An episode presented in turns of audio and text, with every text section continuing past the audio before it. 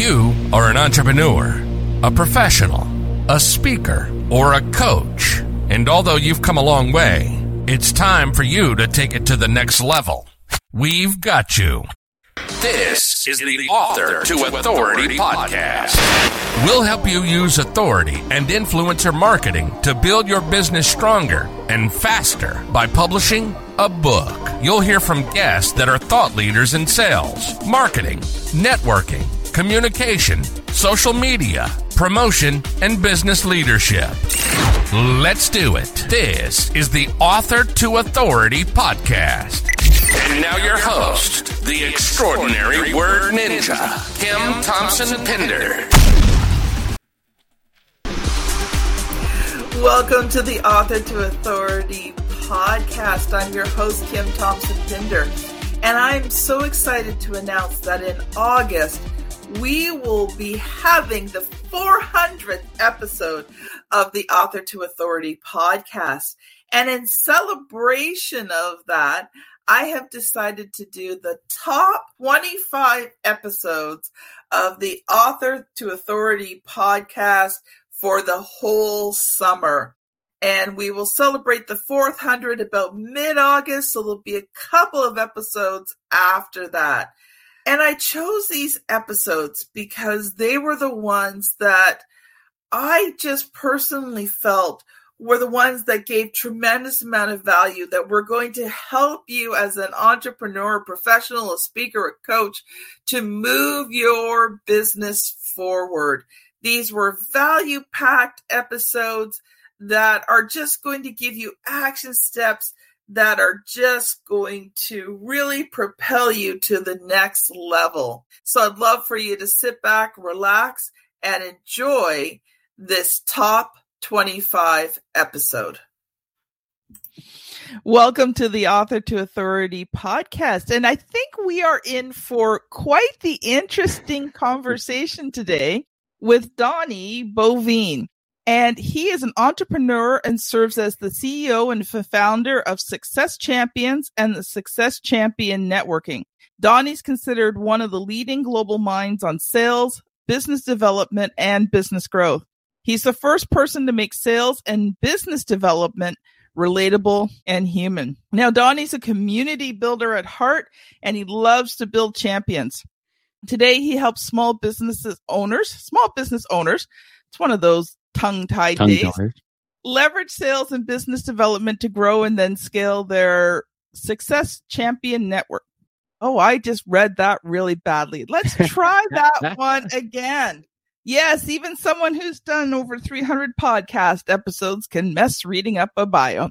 So Donnie is a community builder at heart. He builds champions. Today, he helps small business owners leverage sales and business development to grow and then scale their business through the Success Champion Networking, Badass Business Summit, Champions Table Masterminds, and the Champions ninety Challenge. In addition to all of that, Donnie runs a full working farm with goats, chickens, ducks, turkeys, and geese.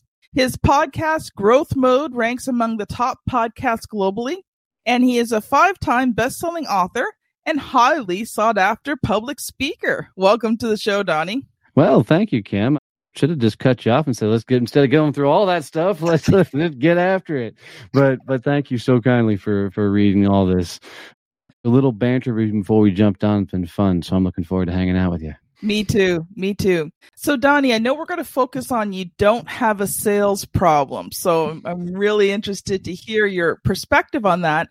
But since this is your first time on the Author to Authority Podcast, and hopefully not the last, I would love for you to just take a few minutes to introduce yourself and share a bit of your business story. How did this all come about? Sure. So I did four years in the Marine Corps, twenty years as a straight commission sales guy, turned forty and realized I'd spent my entire life making everybody else wealthy, and was even found myself in a situation where somebody told me they were grateful that I was their retirement plan. I decided that it was time to chase my own dreams and jumped out at the age of forty, launched my company.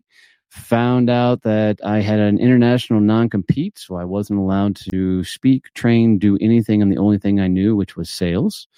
So my first year of business was a self-proclaimed success coach, which I have no idea what the hell that means.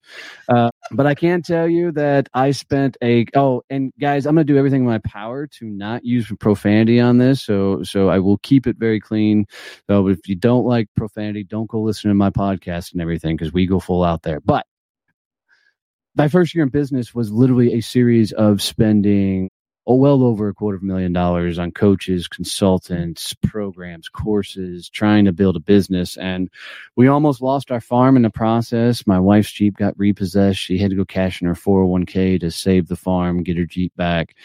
And she told me at that point to get off my butt and go sell. And I'm sure I, she wasn't too thrilled with you. No, no. It was a heck of a conversation for sure. I wasn't living up to my end of the bargain by any stretch of the imagination. And yeah, I found podcasting in April of twenty eighteen, launched my first show in May of twenty eighteen. Five months later, that show was number twenty-two in the world. My non-compete came up in September of twenty eighteen, and now I could talk about sales. So year two of my business was, let's see how much we can confuse the world, because was I a podcast company because all the success, or was I now a sales company because that was my background?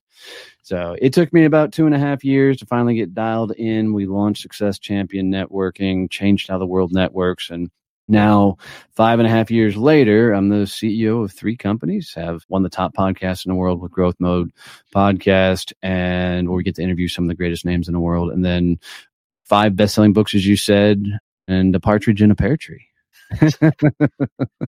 Almost literally, right? Because right. You have a farm. You almost literally have a partridge in a pear tree. Yeah. Right now, I have fifteen baby goats sitting out back that we are raising right now. So yeah, full, full working farm. oh, I love it. I love it. You know what I really liked about your story there, Donnie, was the fact that you were very honest in how long things took you and oh, the yeah. areas where, you know, it didn't work out quite the way you thought it was going to work out. Yeah, no, I would actually even go so far to say is I didn't know the expectations are, mm-hmm. but I did tell you that two and a half years to finally get to a place where we felt like a business was a business. Mm-hmm. And I would even challenge that maybe closer to three years in is when things really started churning. Up until that point, I think I was still focused on creating a crappy job versus trying to build a company. And because, mm-hmm. you know, I think that would be a whole podcast episode in itself. Yeah, I we absolutely could, because you know, the way I can look at it is I spent twenty years as a straight commission sales guy, and I would have told you I was free, independent, set my own hours and everything else. But at the end of the day, somebody was still telling me what to do. Mm-hmm. And now here I am running a company. There's nobody telling me what to do. There's yeah. nobody saying, hey, go this direction. This has got to be done by this time. It's all self-accountability. So I think the greatest tool in the world for personal self-discovery is to build a business. Yeah, you got that one right.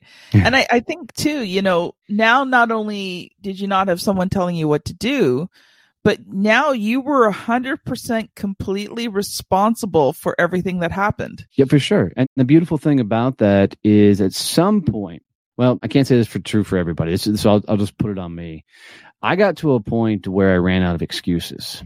And, you know, when you're Amen. an employee, it's really, really simple to blame the economy, blame marketing, blame leads, blame what's happening in the social world, right? You know, you can blame it, and they're legitimate excuses. They're excuses still, but they're legitimate. I mean, you can actually say those things. When you run your business, if your marketing sucks, go fix your marketing. If the economy sucks, go figure out a pivot, right? You know, you have no choice but to dig in, because if you use excuses, you'll lose everything. And once I got to a point that there was no excuses left, the only thing I had to do was start fighting. And I can tell you that day I told my wife that we were about to lose everything, that night I went up and looked myself in the mirror, and I did not like the dude looking back at me. Yeah. Because I realized my entire life was a series of good enough, a mm-hmm. series of just showing up. And now I was finally in a position where I was going to have to see what I was made of, and I wasn't sure I could actually handle it. And I think that's what stops a lot of people from building the business they're trying to get after, is they're not willing to see what they're made of. So they're going to continue to yeah. do good enough. They're continue to figure it out. And I hate the phrase figuring out, because if you're just figuring it out, you're actually trying to shortcut the learning. You know, there's no figuring it out. It's do the work, put in the action, do the time. This isn't the hustle and grind stuff. No. What I, and every time I say this, people come at me and I'm like, look, I'm not talking about hustling eighteen, twenty hours a day. I'm simply saying I run a full working farm. On my farm, my goats can't let themselves out of the barn every morning or feed themselves. I have to go let them out of the barn. I put them out in the pasture. I have to throw the grain and hay down.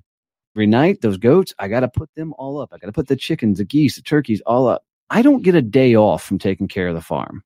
People no. should treat their business the same way. And yeah. it's not the hustle and grind. It's do the work until the work's done. Every morning, I got to go take care of the farm. Every evening, I got to go take care of the farm.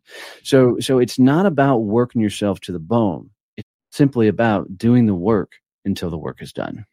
Well, and I think it's about doing the right work. I agree with that one hundred percent. one hundred percent. Right?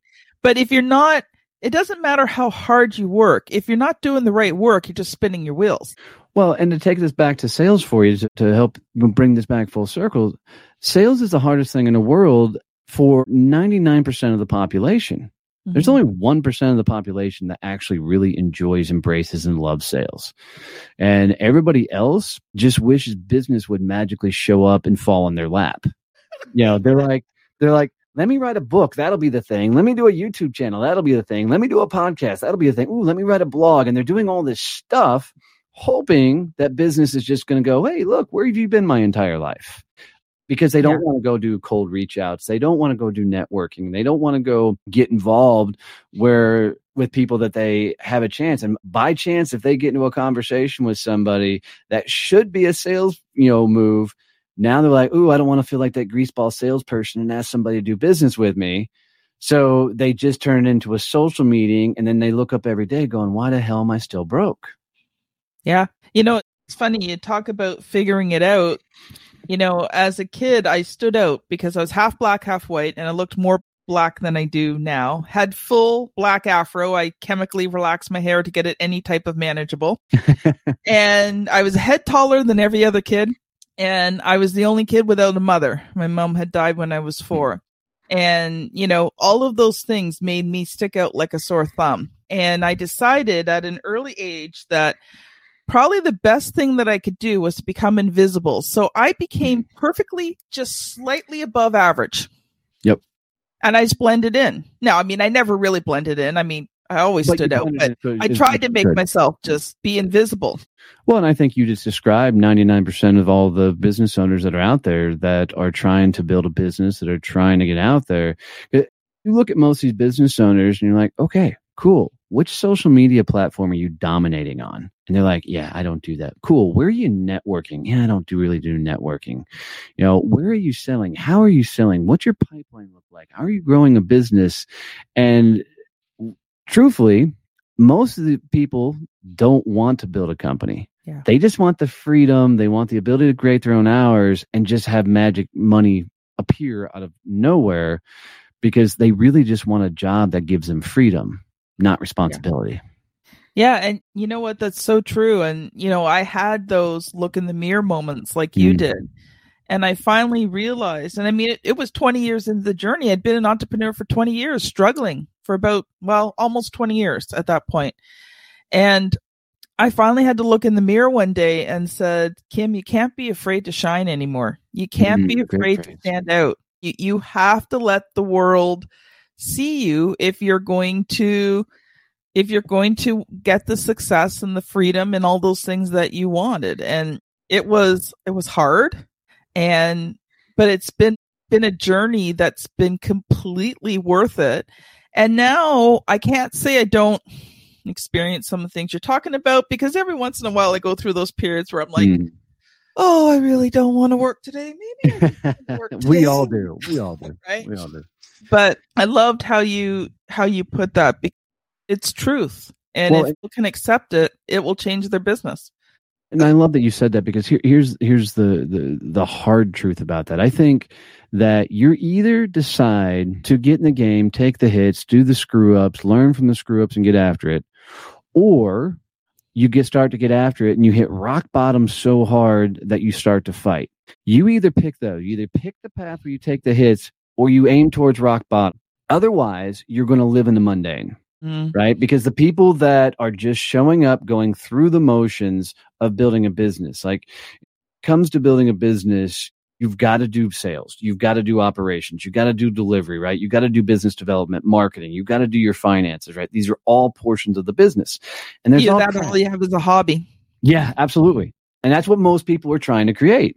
They just want enough money coming in, doing the minimum amount of work that they possibly can, which there's nothing wrong with that. If you want to just be a solopreneur, making just enough money that you can live that lifestyle. Like if you can build a solopreneur business where it's just you making one hundred thousand dollars, two hundred thousand dollars, and you're comfortable there with no overhead, no responsibilities of employees and stuff, if that's all you really want, then go build that and quit saying you should build this big company. Yeah. And I think I think a lot of people are fighting with themselves of what they actually want to achieve, right? They're not thinking about if I build this big company, all the employees and the issues and the things that may come along for that. You've got to want that lifestyle to go build that lifestyle. So if, if the solopreneur game is yours, then own that game.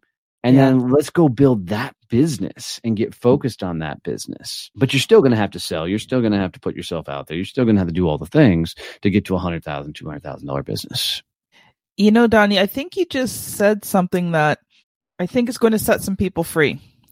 I think there's, you know, I think sometimes we listen to gurus, so-called gurus, and they, they they tell us which way we're supposed to go and how we're supposed to build a business. Yep. And what you said was correct. If if you want to be a solopreneur making a hundred to two hundred thousand a year, then be a solopreneur. That there's no shame in that. You're not any less an entrepreneur. And to be honest, a lot of the headaches that go with everything else you don't have, because the only person you have to be responsible to is yourself and maybe your spouse. Yep, yep, that's it. And you know, a lot of people left decent jobs, or they were fired from decent jobs, and they found themselves in a situation where they couldn't find work, and now you got to start a company. Or they were the crazy ones like me that left corporate America to launch their own companies and figure it out. I think people just haven't decided on the lifestyle that they actually want to have mm-hmm. to be able to build their business around that lifestyle. And this is one, this is another one I get freaking haters at all the time. This one of the ones that people jump on me the most. There's no such thing as work-life balance when you're running a business. There's only, right? There's, there's only work-life integration, because yeah. if you're trying to be one person running your business, one person running your family, you're going to lose yeah. because it's all going to be combined. I mean, a business is your livelihood. And so if if the solopreneur lifestyle is with you, then you can try and look for that so-called work-life balance. Mm-hmm. But I would rather people ask the question of, why does there need to be separation? Why do they need to turn off one and turn on the other? I love mm-hmm. talking to my wife about the business. She doesn't care a whole lot about all the ins and outs, but she lets me talk about it. She gives me great advice, you know, all the time on it. And she knows this is what's supporting our lifestyle and the things we do. She knows all the employees, you know, and, and the likes. She never says, hey, let's turn off the business for a little while. She knows I'm not yeah. going to be able to do that. She lets me go. And, and I think people want to, I've had people look at me straight in the face, go, when do I turn it off? And I'm like, turn off. What are you trying to turn off? And if you're trying to turn off anything, it's trying to turn off the person you don't like that you're being. Yeah. Go fix that. Go work on that and actually like the dude in the mirror. And that'll take care of a lot of it. You know, it's funny you say that, because like, I mean, I've been an entrepreneur for a long time. I've been an entrepreneur since my kids were little. And, you know, we just learned that there was times that mommy needed to work on her business when the right. kids were little. But even with my husband, you know, we've learned to work things out. He knows that there's times that I might have to work an occasional evening. Now, you know, I think I think life balance can be a consideration, because in September of twenty twenty, I ended up in emergency three times between September twenty twenty and April twenty twenty-one with my heart racing at about one hundred eighty beats per minute. And they basically told me that stress was killing my heart. So we worked a little bit on work-life balance a little so, bit. so please, please don't don't take any health risk because of what I'm about to say. How many employees do you have? Uh, I have freelancers. So cool. pro- probably about ten, fifteen. Cool. Of those freelancers, how many of them are taking the things off your plate so you can just go be the face of your company? Well, that is still a work in progress. So that's that's the whole thing here. So as a C E O of a company, your your job mm-hmm. is to be the front man, is to be the face out front.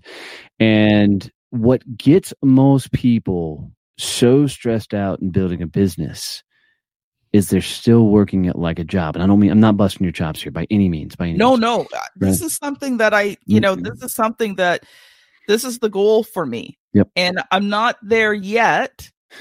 Yet, but I'm about, let's say about fifty percent towards that goal of, of being more the front person in the business. So what I tell most people is you got to hire way before you're ready. And I do. Right. So, so my C O O and co-founder of Success Champion Networking, Kevin Snow, I found him because I was working on some email stuff and I couldn't afford to bring him on. But I brought him on.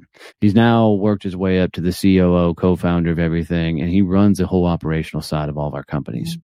And, you know, we constantly are finding ourselves in a situation of, all right, this is the next asset we got to bring on, this next person we got to bring on. Where the hell are we going to come up with that particular money? Oh, well, we're going to figure it out as we go. And I hate the phrase figure it out because there's no game plan behind it. But every time we've hired the right person. Yes. The yeah. right person, we've dominated. And what I've found is more often you bring in that right person and they can take all the good stuff that needs to be taken off your plate. Where most people screw up when they hire, and this is the yeah. biggest screw up, is they hire somebody to take something off their plates. So I'll use a prime example. I just hired a young nineteen-year-old kid named Lou to take over all my YouTube on the back end. So I can just show up, record videos, and he does everything else. It's awesome. Mm-hmm. Love it. And um, what most people would do in that situation is they would hire a guy like Lou to take over all their YouTube stuff. And then they were like, cool, now I can go work on all the podcast stuff. So they're replacing the activity with the same level activity. And it's not an activity that actually grows and builds their business. When you hire somebody, whatever the things get taken off your plate, you've got to fill that time with activities that will actually grow your business, not yeah. operational crap. Yeah. Right? And but most people, they're so used to working mm-hmm. inside their business, they replace it with another working inside their business activity versus... what happens if I spend that entire time being out on stages, being out on podcasts, you know, yeah. out selling, going to networking versus I get the pushback. But if I'm not doing that work, the work doesn't get done, then you hired the wrong person. Yeah. So you've got to replace the activity with something mm-hmm. that generates money. Right. You're preaching the truth there. I just want to give a big amen, brother.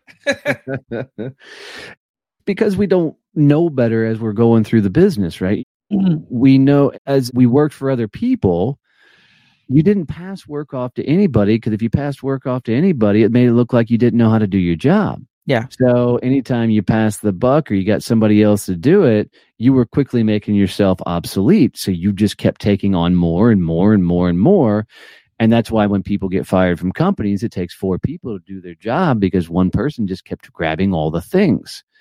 And now they're trying to do that inside their company and grabbing all the things. And all they're doing is stunting their growth because as they're the only person that can do it, that's a job. That's not a company.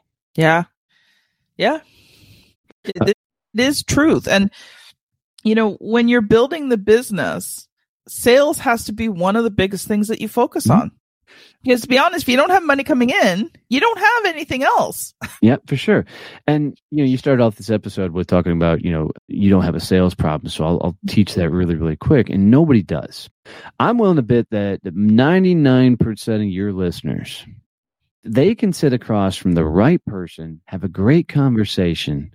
They can figure it out. And usually a good deal happens and it's a win for both sides of the table. And it's a fun conversation. So most people don't struggle with that conversation. Mm-hmm. What they struggle at is getting to that conversation. Yeah. So sales for me is that final sit down at the table. Let's decide if we're a good fit for each other and see if we can, we should do business together. Mm-hmm. Um, everything else is business development. So what people don't like is they don't like the prospecting. They don't like the reach outs. They don't like the networking. They don't like picking up the phone and calling people. They don't like the email. Why? Because that's where the real work happens. And the only reason people don't like the stuff is because we've dealt with so many crappy salespeople over the years that only thing that most people know is what's happened to them. They've never studied sales. They've never researched sales. They've never, you know, looked at sales as a skill to be learned. And that's all mm. selling is, is a skill. Yeah. Nobody is born knowing how to skill. Some people maybe born with a more extroverted personality, or maybe born with some more like leadership type abilities. Mm. But the art and skill of selling is a skill. Yeah. And, you know, I've done thousands, well, probably just over a thousand, you know, sales calls in my career. Mm-hmm. And I can tell you there's not too many things that somebody can ask me on a sales call that I haven't heard before a couple hundred times. Yeah. Because in a given situation, there's only so many things people can say. So, so what I would tell people is however many months, days are left in the year, I want you to aim to get into one hundred conversations with people that can say yes to you, because yeah. it's having those conversations, legitimately, genuinely asking for the business, if it makes sense, and getting told no. And it's not about chasing a no. It's about having the courage to know that that no doesn't matter. And it's not some will, some won't, who's next, or whatever that saying is. It's the ability of going to learn your process of selling. Yeah. How do you reach out? How do you start the conversation? What specific yeah. questions do you ask? And once people start running, you know, learning that this is a skill and something they get to learn and have fun with, God, selling gets so much fun. Now well, you're just playing with it. And the no is not a rejection either. I mean, that's the other side of the coin, right? People are taking these no's as if being personally rejected, and their their self-worth is, you know, being affected by these no's. And I used to be that way. And and then I got to the point where I realized no is just part of the process. Well, yeah, you're absolutely right. And here's a way I want you to think about it from a different perspective. So I look at every conversation I have as a sales call. I don't care if I meet somebody new at the small town fair, right? Every conversation's a sales call. So if every conversation's a sales call, I'm not trying to qualify anybody. I'm one hundred percent trying to disqualify if I want to do business with this person. And if yeah. people start looking at it, it changes the dynamic of the conversation, right? Mm-hmm. You know that you need to find out, can they make a decision? Do they have money? You know, all those things. But my most valuable asset is, would I have a cocktail with them later? And if I wouldn't have a cocktail with them later, I don't want to do business with them, because if in a service-based business in particular, you're going to spend a lot of time with that client. Yep. And if you don't like that client, don't offer to do business with them. Because we've all had clients that we were like, why the hell did I bring this client on? Yeah. You know, and uh, that, that's usually in the beginning when you're desperate and you yes, just take on any yes. business because you need that's, money coming in. And then you hit the point where you're like, yeah, I just don't want to work with those people anymore. Like, I'm done.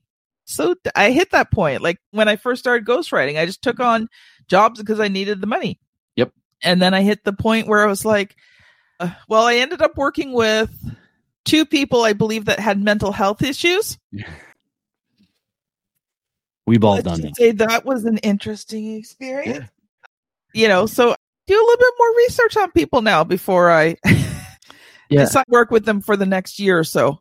But the beauty of that, and I think, you know, for a lot of people, when you're in those early stages, yeah, you've got to say yes to way more things than you care to say yes to. And I think that's a beautiful experience, because that's how you learn who you don't want to work with. Yeah. And I think there's more value in figuring out who you don't want to work with, is so you can get dialed into who's that ideal person you want to work with. Yeah. And once you have that dialed in, it doesn't take long for you to figure out whether that person fits that fits that mold or not. For sure. For sure. Like it allows you to very easily not discount people in that they're not worthy, or, you know, but discount them in terms of working with them. Yeah, for sure. And, you know, my, my favorite move of all time is always finding somebody who's coming up behind me, building a business similar to whatever my company is, and going, you know what, what I do, we're not a good match here, but I know exactly who is the person that can help you do what you need to do. Yeah. And you pass them off and you go help somebody else behind you with somebody that, you know, needs that business. Maybe they're, they're, they're still coming up in the business, and they'll take it. And it's not about dumping a bad customer on it. You're actually legitimately helping them figure out what their business is. Well, sometimes like I'm, I'm a publisher. I only publish certain types of books. We are a very niched down company. So when someone comes to me wanting to work on their book, but they're not within the frame of what we do, I have other publishers, some more established, some newer, that need the business and would like to work on those books. For sure. Yeah. People always get hung up on the idea of niche. So uh, two seconds on niche. Everybody says you should niche for marketing. You should niche for whatever. There's only two reasons you really need to niche. Number one, by getting to a singular niche, you become referable. So the yeah. fact that you have your niche or whatever it is, your author space that you're doing for your publishing stuff makes you the referral most best suited. When somebody hears, hey, I've got a book that's in this X category, which category do you do? I mean, what areas are your books in? Uh, nonfiction books that are written by consultants, professionals, Beautiful. speakers, and coaches. Right. So so if somebody comes and says, I'm trying to get a cookbook published, Kim's not going to get the call. But if it's a coach trying to get their, their book out there to teach the world, Kim's going to get the call because she's sitting in that particular niche. So you become highly referable. But the real magic of niching is figuring out how to scale your business. So we'll yeah. take Amazon. What was Amazon's first business? I think it was books, wasn't it? It was, right? So they sold books. And they were so smart to pick, we're just going to sell books, that that's where they learned the process of online selling. Mm. And they built out all the things of how somebody could list a book, sell a book, right? And get that all built out. Once that was built out, they went after toys. Mm. And all they did is took all the processes and systems that they'd already built yeah. and moved to the next category. And that's how they were able to figure out how to put all the toy businesses out of business and, and take that that model. Most people come with this servant's heart of, I want to serve and help the world. Mm. And it's a surefire way to go broke because, one, you're confusing the marketplace with who you need to work with. Yeah. Right? So, so if there's another company, it's Quest Nutrition. And Quest came out, when they started their company, they sold health bars to the competition weightlifters. So it was competition bodybuilders. Mm-hmm. So there's the big meatheads in the gym, and they had to be competing. And it was the only people they sold to. And the reason they did that is they wanted to figure out the process to sell these bars. And then so there's a cool story behind the scenes of them, you know, going to these things, and they couldn't even give the bars away. Nobody wanted them. So they had to learn to talk about the bars and tell the story and what's in them and, yeah. and right? And once you get this all dialed in and you start figuring out, then from there, they were like, huh, I wonder if we can go after the female bodybuilders. So they started going after the female bodybuilders. And then from there, they started going after the gyms. And right. And they built a billion dollar company on the idea of, let's get this segment right. Let's get this niche dialed in and right, so we can then go after the other niches. And that's when you can ultimately scale, because all the processes stay the same. You're just turning the focus onto more and more niches and dial- take, you know, all those processes and reduplicating them, you know? And so, so if you're struggling to get the growth in your business, mm-hmm. narrow that focus down so you can be more referable and focus very specifically. Okay. If it's coaches, how do I find them? How do I get in the conversations with them? What's that sales conversation look like? How do I onboard them? How do I treat them so successful that they introduce me to my next mm-hmm. clients? Right. And you dial that whole process yeah. in, and it's a beautifully scaled process. Wow, Donnie, we are at time's up, and I had a couple more questions for you, but I think I think we'll just have you back another day. That'd be fun. I think you and I could have a very long conversation and keep this going, but I do try to keep these episodes to around thirty minutes for our audience. So, Donnie, if people have enjoyed today's conversation, how can they connect with you? Yeah, so the best thing you can do is you can text the word success to eight one seven, three one eight, six zero three zero, and we'll send you a forty-five minute training. It's all free on me teaching how to create an endless stream of referrals in your business. So you nice. text the word success to eight one seven, three one eight, six zero three zero. And we'll send it. Of course, we're going to ask for your email, but we'll send it right over from there. Yay. Thank you so much. Oh, my honor. And guys, do me a favor. If you sunk around with us this long and you hung with me and Kim and you got any value out of the show, do her the honor of sharing this episode out with one person. having my own podcast, I can tell you one of the toughest things in the world is building an audience. So if you get any value out of this, share this with one person for it. It's literally like you walked up and gave her a virtual hug. It'll mean everything to her. Oh, you got that right. Well, this has been Kim Thompson-Pinder and Donnie Boivin on the Author to Authority podcast. Thank you so much for listening, and we'll see you on the very next episode. Bye now. You've been listening to the Author to Authority podcast. The extraordinary word ninja, Kim Thompson-Pinder, has helped over two hundred entrepreneurs, professionals, speakers, and coaches write and publish their books that have become incredible marketing tools for their business. And many of those have gone on to become Amazon best-selling authors and have used their books to land high-level clients and get on big stages. We hope you've enjoyed the show. Make sure to like, rate, and review.